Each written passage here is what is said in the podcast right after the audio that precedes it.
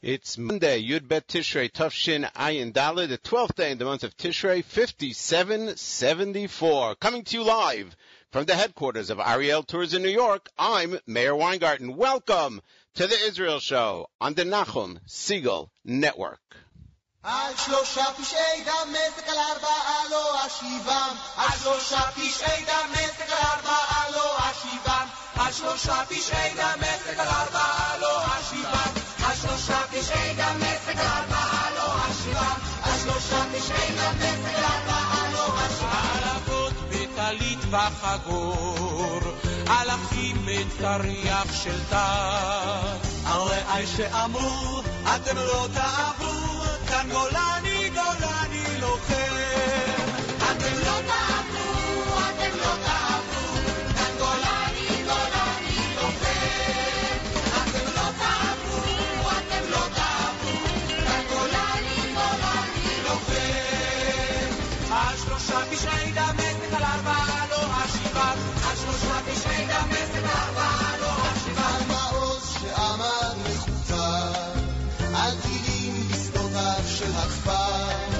על בניי שאמרו אתם לא תעברו כאן גולני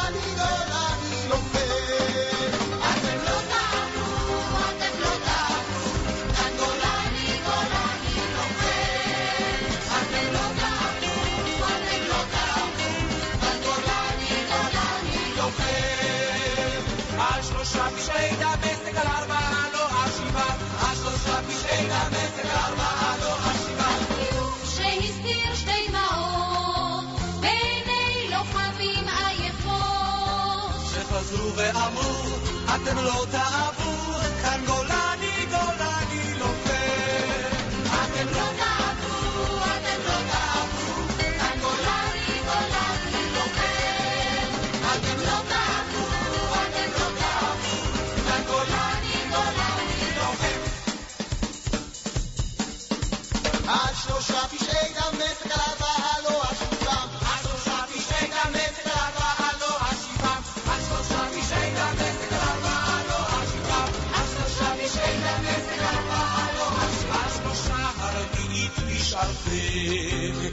יבוא יום שלום ללוחם ועד אז תזכרו,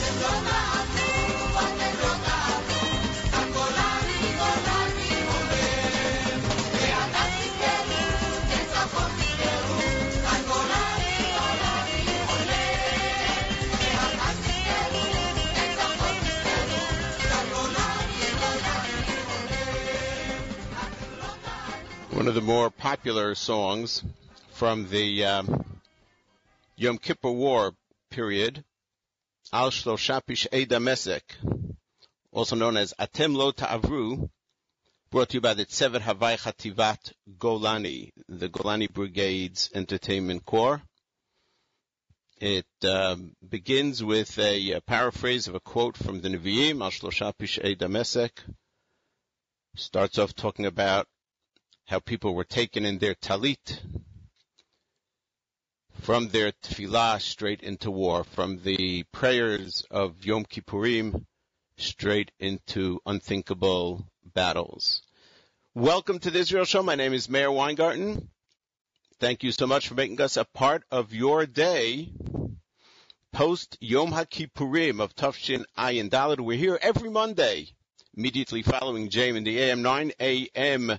Eastern Time, 4 p.m. Israel time. Yes, Israel still has not changed the clock. And Israel had a very hot Yom Kippurim. And, um, unlike many, uh, of the last decade, a rather long Yom Kippur, meaning the daytime fasting was long because of the lack of the change of the clock. So it was the hottest and the longest in a long time. Um, but thankfully, everybody is over that, and we're on to Sukkot, one of the most beautiful times in Israel, especially in Yerushalayim. I'm jealous of all of you who are there or on your way there to celebrate. You can reach us. You can contact us. You can follow us on our Facebook page. It's facebook.com slash the Israel show at 115 likes. And we just posted the link to the video of uh, the song we just played, and we'll do more along the way as the show continues. Um, so we speak about Yom Kippur going straight from shul into battle.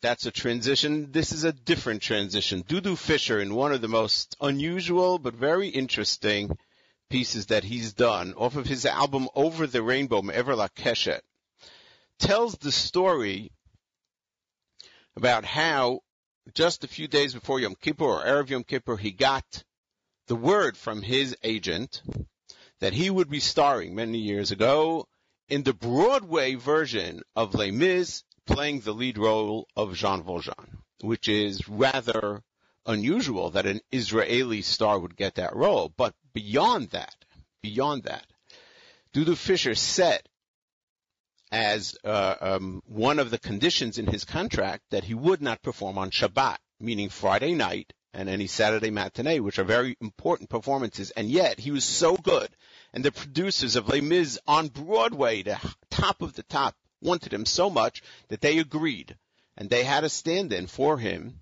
a fill-in, during those performances, the Shabbat performances, when he would not perform. Kol Kavod, an amazing, amazing thing. And in this song, he describes how as he was practicing for Kol Nidre as a Shliach Tzibur before Yom Kippur, he got the call that he was going to be, play the lead role and the song started mixing in his head.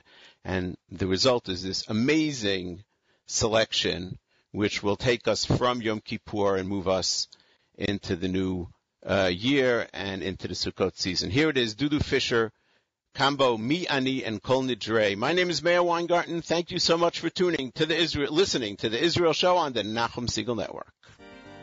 לפני שנתיים, ניו יורק, ערב יום כיפור, טלפון. האמרגן שלי נחום בייטל. דודו, אתה חייב לחזור מיד למחרת יום כיפור לארץ. בחינות סופיות, עלובי החיים. וכמה שאני רציתי לעשות את התפקיד הזה. אתם יכולים לתאר לעצמכם מספר שעות לאחר מכן, כשעמדתי מול ארון הקודש הפתוח, ושרתי את תפילת כל נדרי, כשבמוחי מתנגנות להם כל המנגינות מתוך עלובי החיים שכבר הכרתי אז.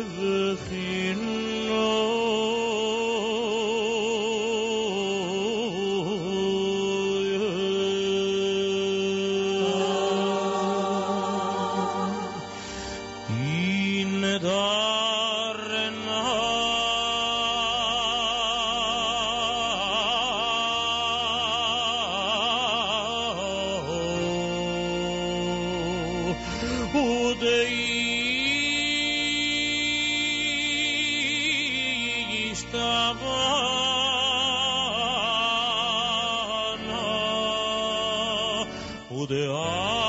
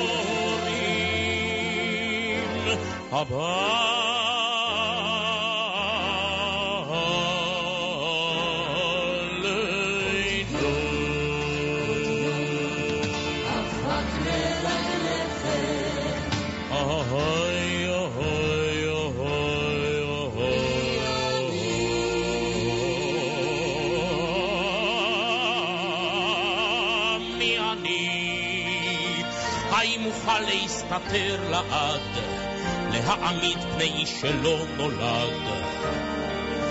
בנשמתי נגע לפני שנים בערפל, נתן תקווה כשנרמסה, נתן לי כוח למסע.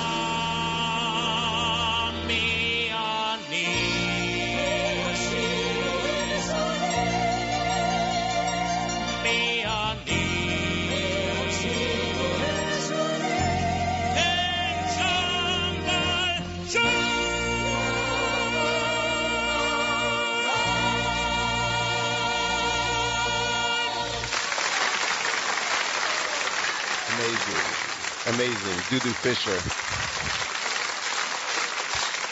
with uh, the Mi Ani, Who Am I, Kol Nidre combination.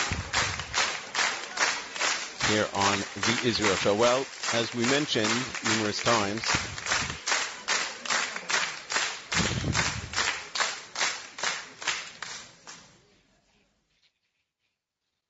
as we mentioned numerous times, um, this past Shabbat, Yom Kippur, was the 40th anniversary of the Yom Kippur War. Um, two weeks ago in our last installment discussing the Yom Kippur War, we spoke about the lead up to the Yom Kippur War. Israeli intelligence and leadership were convinced of two things, and these were two concepts that ultimately led to the terrible surprise attack and the uh, fact that Israel was unprepared for it and lost thousands of young men as a result. The first was that the Arabs would not attack unless they had enough planes to match the Israeli Air Force. And the second was that even if the Arabs decided to start a war, Israel would have at least 48 hours advance warning, during which they would call up the reserves, which is the bulk of the Israeli military. You see the Israeli military, the standing army is rather small. In order to go to war, Israel needs its reserves, which is the bulk of the military, to be called up. And that takes approximately 48 hours for everybody to be able to get from where they live to where they need to be. And so they thought they had, they would have 48 hours warning through intelligence and um, then Israel would be able to easily repel the attack. But sadly, these assumptions were both wrong. Israel's the Israeli Army Chief of Staff, his name was David Elazar, and he was known to everyone as Dado, pleaded with Prime Minister Golda Meir and Defense Minister Moshe Dayan that Israel call up reserves a day before Yom Kippur because there were indications already that there might be a war. Intelligence took that information and said no, it was just the military uh, maneuvers that Egypt was doing, and they had done over the past several months many, many maneuvers as as a way of camouflaging their real intentions. But Dado David Elazar, Israel's um, chief of staff, wanted Miluim to be called up, or at least that Israel launch a preemptive strike. But Moshe Dayan, Defense Minister Golda Meir, Prime Minister, said no to both. Why? Is fascinating. They both admit, especially Golda Meir, they were afraid that doing so would give the impression that it is Israel who is starting the war. And that would cost Israel the backing of the United States because the United States warned Israel, it was President Nixon and Secretary of State Kissinger warned Israel that they should not be the first to fire. They shouldn't begin a war. Of course, in hindsight, nobody realized what was happening. In hindsight, they both came to regret both decisions. Because at 2 p.m. on Yom Kippur, Egypt in the south and Syria in the north launched a massive simultaneous attack that caught Israel off guard.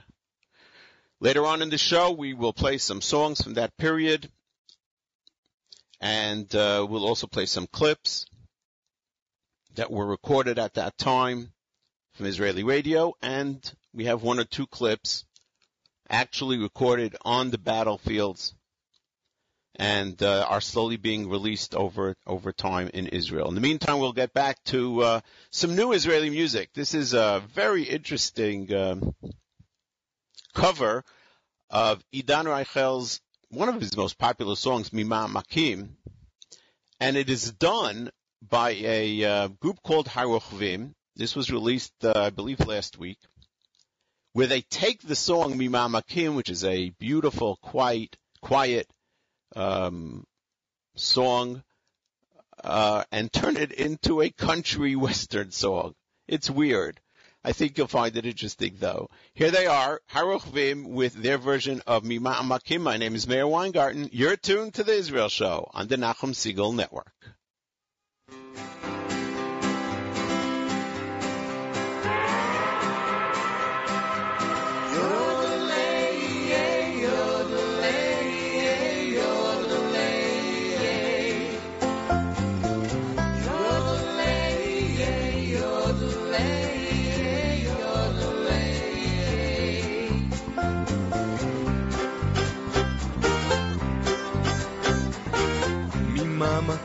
קראתי אלייך, בואי אליי, בשובך יחזור שוב האור בעיניי, לא גמור, לא עוזב, המגע בידייך, שיבוא ויעיר למשמע קול חוקר. קראתי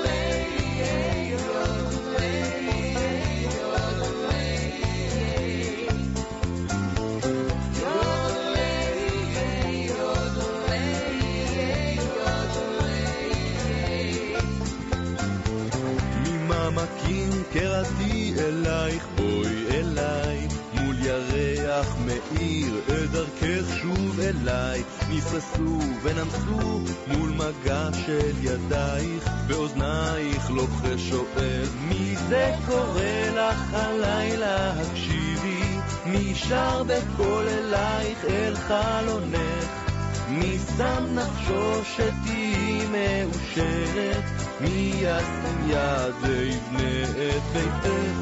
ממעמקים.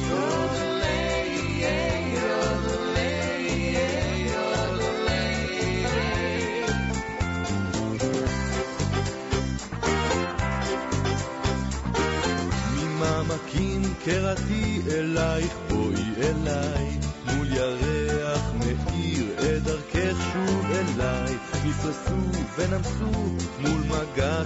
ידייך, באוזנייך לוחש שואל, מי זה קורא לך הלילה? הקשיבי, מי שר בקול אלייך אל חלונך? מי שם נפשו שתהיי מאושרת? מי ישים יד ויבנה את ביתך ממעמקים?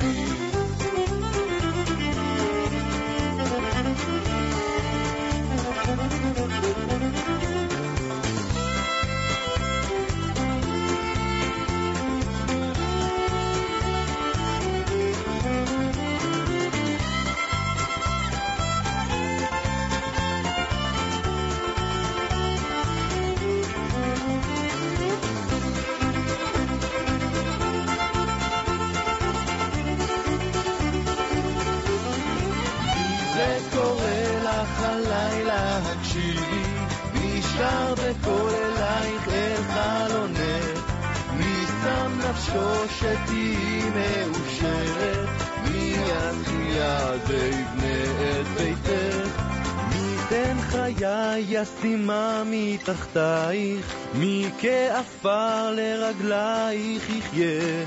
מי יאהבך עוד מכל אוהבייך, מי מכל רוח רעה יצילך, ממעמקים.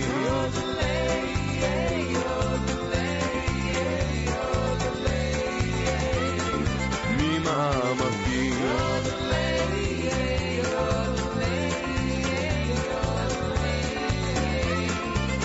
ממעמקים.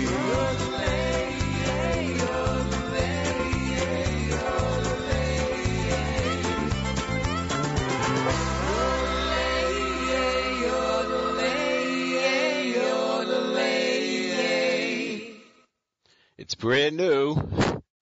It's uh, it's interesting. It's different. I wonder if you like it. I don't know. I'm uh, I'm not sure myself. Jury is out still. That was uh, Harochvim with a country western version of Mima'amakim, which is such a smooth and soft and mellow song, and they turned it into a know. But we figured we'd share it with you and hear your opinion. You can um, interact with us, by the way, via email, meir, M-E-I-R, meir, M-E-I-R, at nachumsegal.com, N-A-C-H-U-M-S-E-G-A-L, meir at nachumsegal.com, or via the Facebook page, of course, facebook.com slash the Israel Show. We want to welcome new likes, people who have liked Israel Show since uh, the last um installment. Haida Eitan and Henya and Suzanne. And thank you so much, and we encourage all of you to tell your friends about the Israel show, have them listen in live or via the website, nachumsegal.com, or via the app, which is available, of course, for free, both for the iPhone and for the Android in their respective stores. Do a search for Nachum Segal Network. And now, with great thanks to all those who have been working on this behind the scenes, including the great Mark Zamek, and now it is available as a podcast as well. And that, uh, I know for sure you can get it from iTunes. Just go into iTunes, do a search for the Israel Show podcast, and you can subscribe. Get the uh, show downloaded into your MP3 player automatically. We're talking about the Yom Kippur War 40 years ago. This past Saturday, it broke out. Past Shabbat, Shabbat Yom Kippur, the height of the height of holiness of the Jewish year. It was exactly the same in 1973, Shabbat Yom Kippur, as people were in shul at 2 p.m. The air raid sirens went off in Israel and a people that had been living in peace and quiet and living off of the sweet taste of victory of the Six Day War were suddenly jolted into a new reality. Israel was simply unprepared militarily and psychologically. The Israeli people have changed as a result of the Yom Kippur War. Not because Israel lost the war. In fact, they didn't. At the end, one can argue, you don't even have to argue it. At the end, it was rather clear, very obvious. The facts show that at the end of the day, 18 days later, when the ceasefire was announced, Israel won the war militarily. But the surprise, the feeling that people had that their government had misled them and cannot be trusted has affected Israel since. In fact, I would say that the Yom Kippur War and that aspect of it is Israel's Vietnam. Till then, uh, till the Yom Kippur War, there was only one party in power all the years from 48 to 73. The Labor Party had a monopoly on power in Israel. They believed that they were sort of ordained to rule, that they were given, that they established the state of Israel, which they did, and therefore that gives them the the right, so to speak, the God-given right, if you will, to rule the country. There was never even a concept that it would be possible in an election to overthrow the labor government. That's how strong their hold was. And the elections that came after the Yom Kippur War, a few months afterwards, the Labor Party still ended up in control of the government. It took another six years. And all the understanding of what happened for the Israeli public to finally say enough and in 1979 to elect Menachem Begin prime minister, which was an earthquake of a political type. And ultimately that brought to peace with Egypt. But back to Yom Kippur of 1973, the Egyptians had meticulously planned their crossing of the Suez Canal, which was a major part of the Israeli defense. That was the border, the Suez Canal, and they figured it would be very difficult for Egypt to cross. In fact, here's a recording of Moshe Dayan way before the war explaining how there's no way that the Egyptians could cross the Suez Canal. Have a listen. מאוד לא פשוט וחסר סיכויים לנסות לחצות את התעלה ולהוציא מידי צה"ל את, את סיני. Moshe Dayan in typical bravado, it's very, very, un- well, he said even more than unlikely. It's not possible for the Egyptians to cross the Suez Canal and take the Sinai away from Israel. Well, it was possible. The Egyptian assault force well, first the Egyptians started 200 Egyptian aircrafts hit Israeli Air Force bases within Israel, hurting the Israeli Air Force. And more than 2,000 artillery pieces were launched against Israel's line of defense along the Suez Canal, which was known as the Bar Lev line, named after Chaim Bar Lev, who at the time of the building of this line was the army chief of staff, and this was his idea. Now, this is a line of ma'uzim. Ma'oz is a place of strength. Ma'oz Tzur Yeshuati, we call God our rock, our place of strength, our fortification. There were ma'uzim placed along the Suez Canal on this Barlev line, and they were supposed to protect, as they were raised overseeing the canal, they were supposed to protect Israel from incursions via the Suez Canal. What happened was that the ma'uzim were very uh, the people left in the Ma'uzim were small in number. Most people, it was Yom Kippur. Many, many people went home and there were no reserves called up and Israel wasn't ready. And suddenly, they're being bombarded from the air and suddenly, when they look out, they see thousands and thousands of Egyptian soldiers, tens of thousands, approaching over the canal. 32,000 infantry began crossing the Suez Canal from Egypt via these special makeshift bridges that they designed just for this. In five separate crossing areas from 2 in the afternoon till 5.30, a non-stop stream of soldiers. And the Israeli soldiers who were in the Ma'uzim were almost sitting ducks. And their cries for help, as heard over the Army communications network, are heart wrenching. We'll play one of them in a few minutes.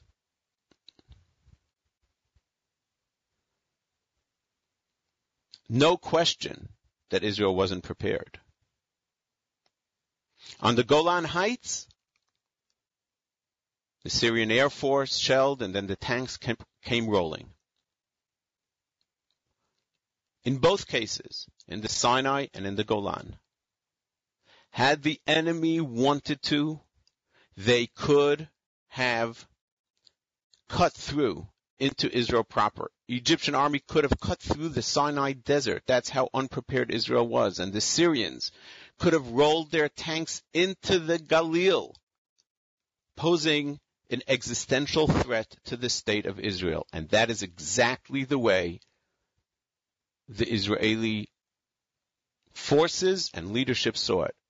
We'll hear later a clip where Moshe Dayan is quoted and the second day of the war by the head of the Air Force is in an internal recording that was just released. Moshe Dayan, defense minister, is quoted as saying, this is the destruction of the third temple, meaning the state of Israel is doomed. The bravado that he displayed was gone. He was so dejected that he was demoralizing the rest of the country. Thankfully, the Egyptians and Syrians didn't plan to cross the Sinai or the Golan. They never thought, they never dreamed that Israel would be so unprepared. Egypt planned on fighting fierce Israeli resistance, never thinking they would be able to advance clear across the Sinai. The same for the Syrians. So they didn't have plans to go on. They just had plans to cross the Suez and get a beachhead or get a certain number of kilometers into the Golan and dig in.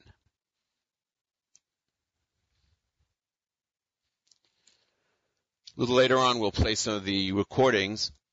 Here is uh, from those from the soldiers themselves. But here's Golda Meir, who at some point claimed that Israel was not surprised. Obviously, we all know now that that was not true, and it was one of the many lies that were told to the people.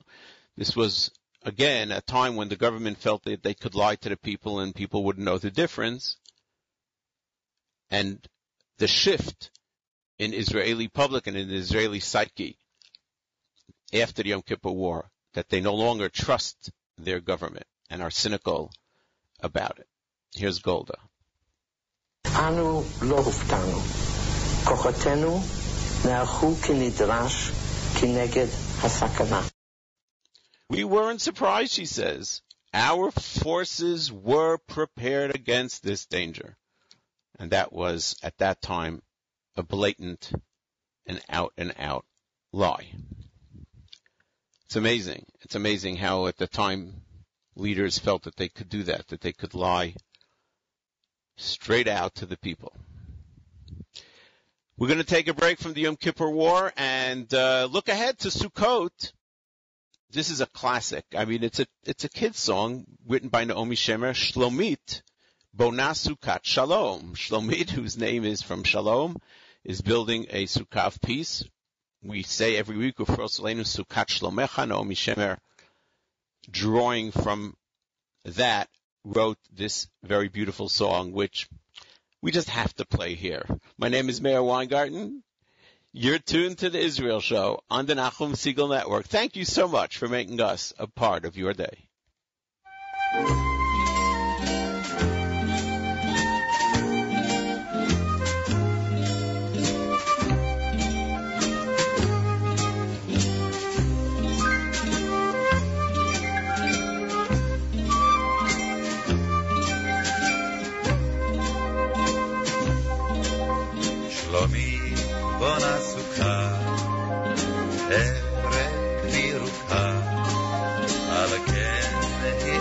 America.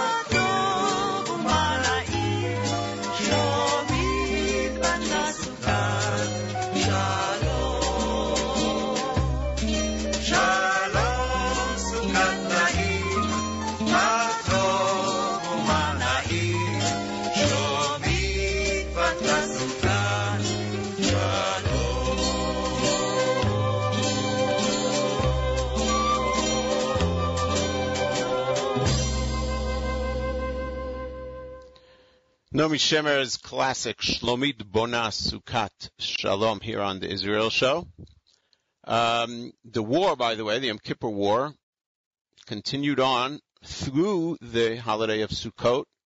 Many of you may remember one of the most famous, iconic pictures from the war of a uh, soldier standing on top of a tank.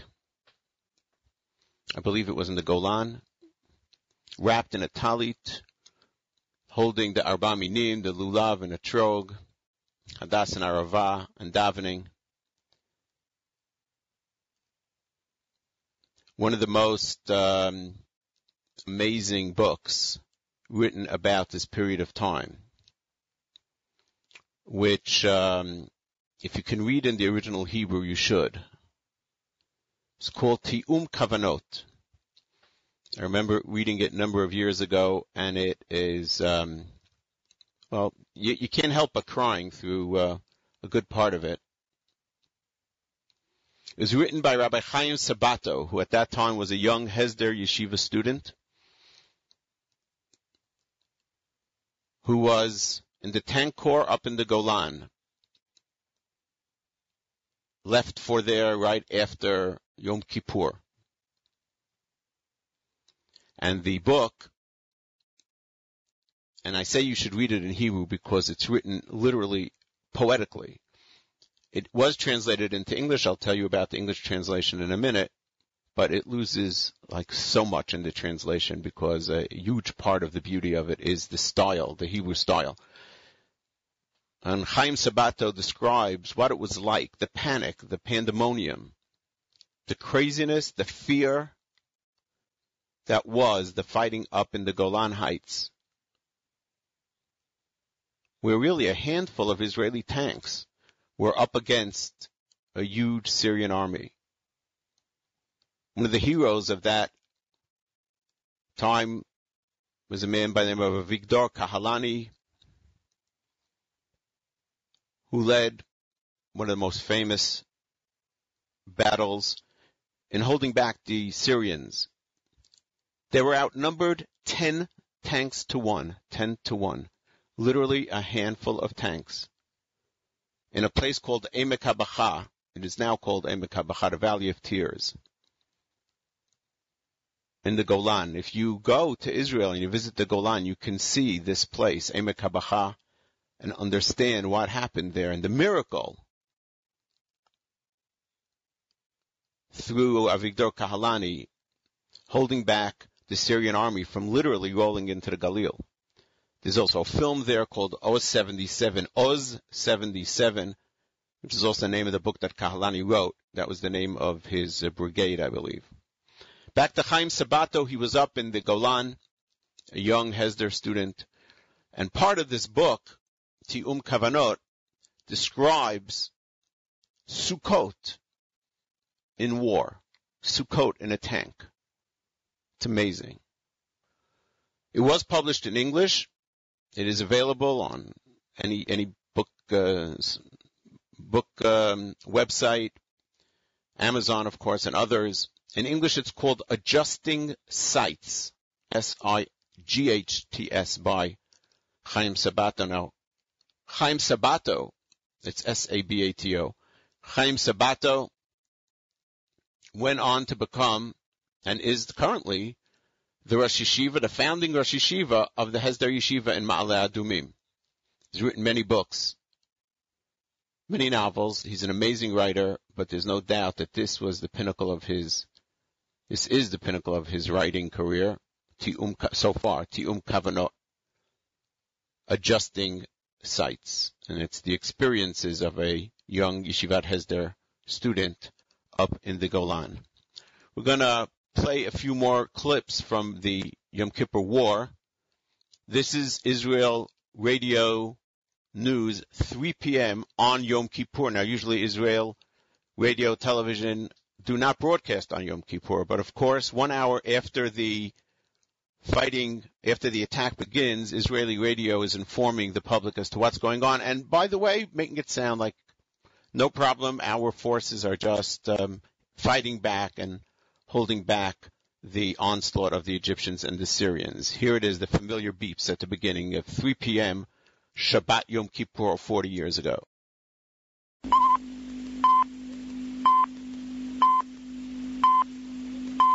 כאן שידורי ישראל מירושלים ברשת א' וב', שלום רב וגמר חתימה טובה. השעה שלוש. דובר צה"ל מוסר כי סמוך לשעה שתיים פתחו הכוחות המצריים והסוריים בהתקפה בסיני וברמת הגולן. כוחותינו פועלים נגד התוקפים. It's amazing. Kochotenu, our forces, are fighting against the attackers. No hint of any difficulties, no hint of any problems. But what you'll hear now is what happened. This is the voice.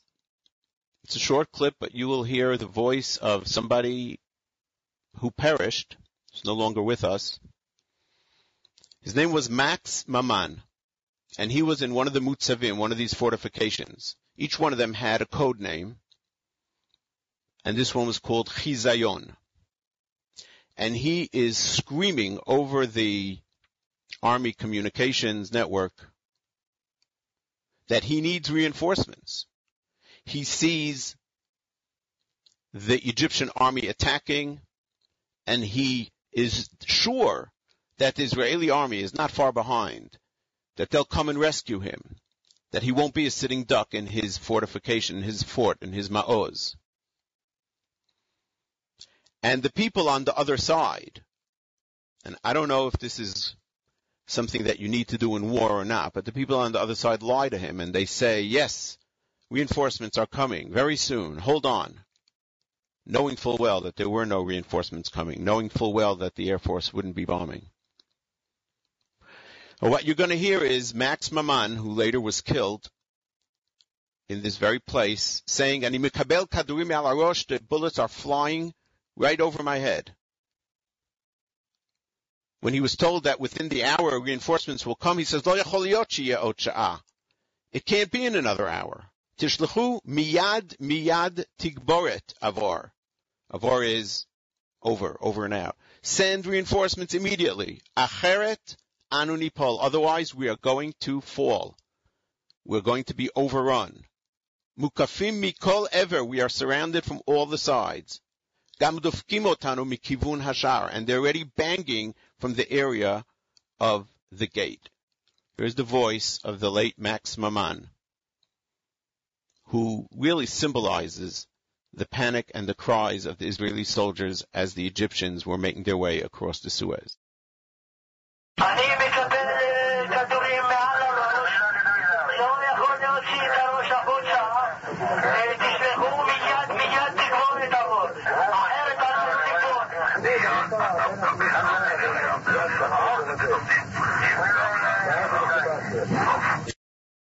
Now you can't really hear the voice of the person who was answering him.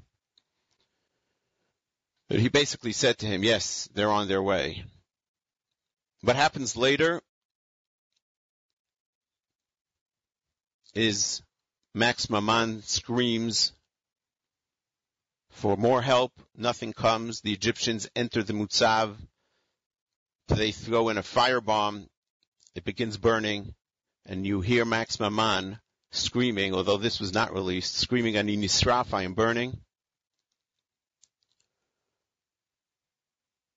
And he says, Ani holech lamur, I'm going to die. Bagadetem banu. You were bogdim. You were traitors. Elohim yishalem lachem. God will repay you for your treason. And then he was never heard for, from again. Up in the Golan, the situation was very difficult as well, and the Israeli government needed to decide, and the military more so, needed to decide where the Air Force should be attacking. Because the Golan is much smaller than the Sinai and much closer to the Galil. The Israeli army decided that they would use the Air Force up north. They couldn't do both. That was something they realized. They couldn't use the Air Force both south and north. And in the south, the Egyptians had shoulder missiles which could shoot down many of the planes. And so they had to make this decision. And what you're going to hear now is the commander, then commander of the Israeli Air Force, Benny Peled, talking to his troops. Now he says, Moshe Dayan, the Secretary of Defense, Minister of Defense, basically said to him, the land of Israel is in danger. You need to save us. And then Benny Peled tells the people in the room, close the door. And he says, according, according to Moshe Dayan, who just returned from there, according to what he thinks, we are facing the destruction of the state of Israel. And even if Arik Sharon and Gorodish, who was the commander of the southern area, kafat neged halayla, if they will go to a counterattack tonight, which was the second or third day of the war, kashlu, and God forbid they will not be successful, as en ben Tel Aviv mashu. There's nothing in between the Suez Canal where the Egyptians are and Tel Aviv that can stop them. And I can't accept that. Here he is. Here's the recording. Hopefully you can make it out. It's a little scratchy, but it, it was recorded live on the second day of the Yom Kippur War. המצב, לפי דעתו של שר הביטחון שזה לא מותר. שאנחנו עובדים אצלנו לארץ הבית השלישי. מפני שכל דיביזיות השריון שלהם עוד לא עברו את הקו, רק הדיביזיות הממוכנות, הדיביזיות הכי לא ממוכנות, וגם אם אריק וגורדי שילכו להתקפת נגד הלילה, והם ייכשלו, ברור, אז בין אה, תל אביב ותל אביב משהו. עכשיו, אני לא מקבל את זה.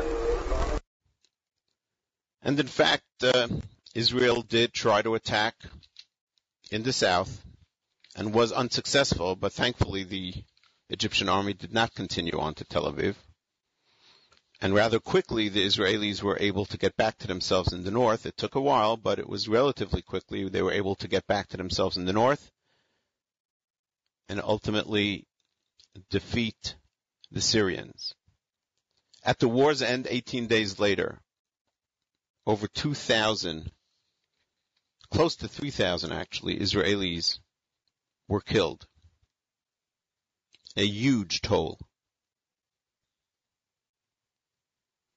Israel's psyche had changed forever, but militarily, the Israeli army sat on the road to Damascus, Syria's capital, not far from there. And the Israeli army succeeded in crossing the Suez Canal, advancing towards Cairo, and actually surrounding and cutting off the Egyptian army in the Sinai to the extent that Israel had to allow the supplies of food and medical aid to get to them. Amazing. The people who were about to kill them not three weeks before were now surrounded by the Israeli army. It was a miraculous turn of events.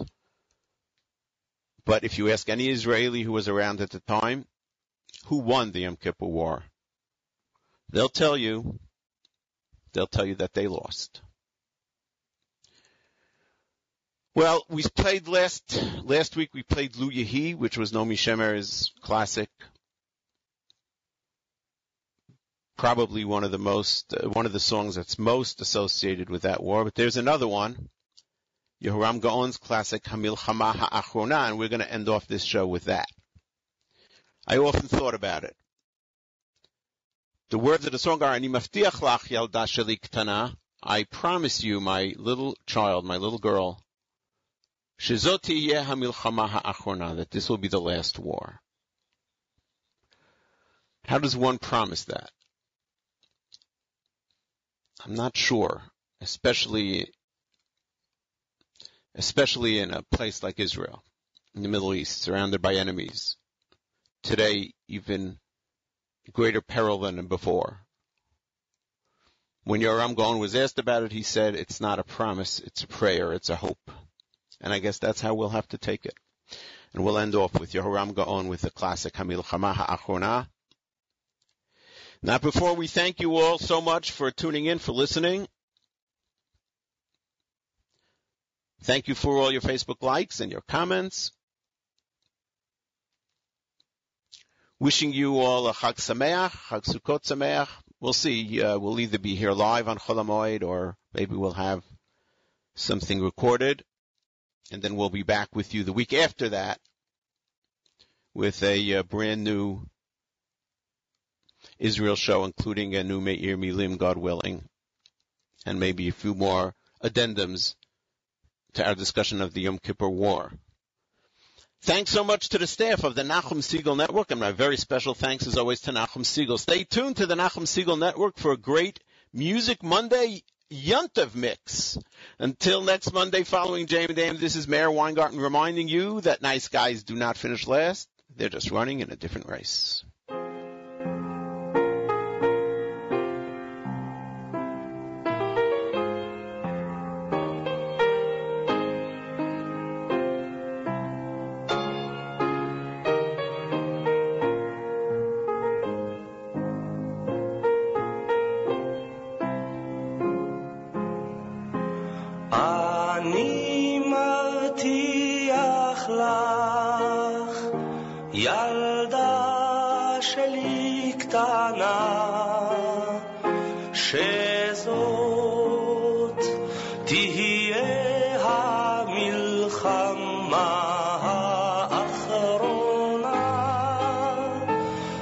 אני מבטיח לך, ילדה שלי קטנה, שזאת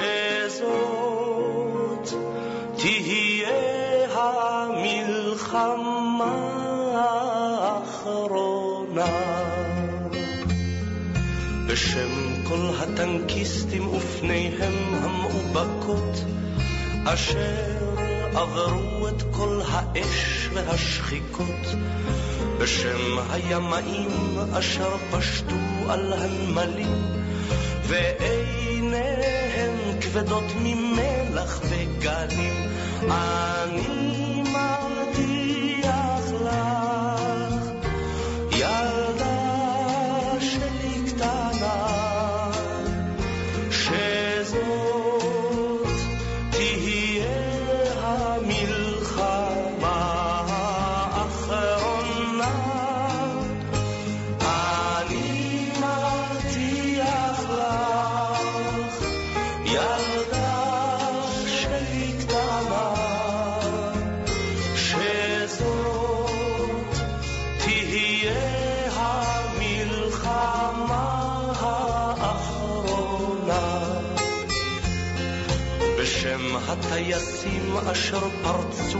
קרב זועם ונצרפו באש טילים ואש נ"מ. בשם הצנחנים שבין עופרת ועשן ראו אותך כמו מלאך מעל ראשם. אני מבטיח לך ילדה שלי קטנה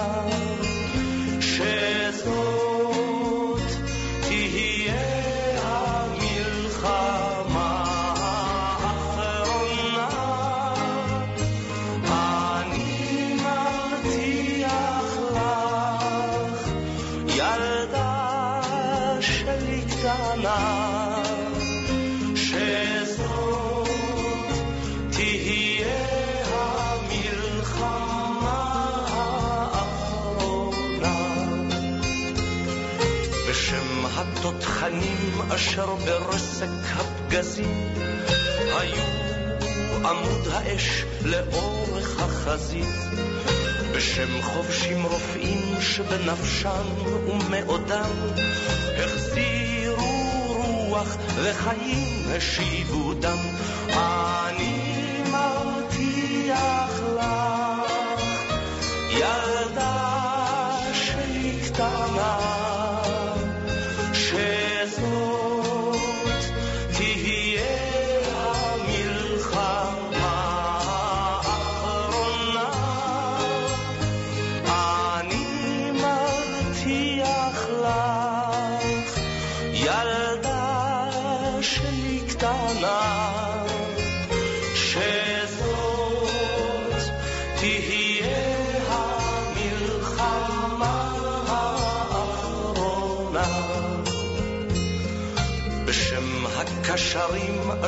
קולם קרא לילות, בשם, בשם כל הגייסות והחילות, בשם כל האבות אשר הלכו לקרב נורא, ושרוצים לשוב אלייך חזרה, אני מבטיח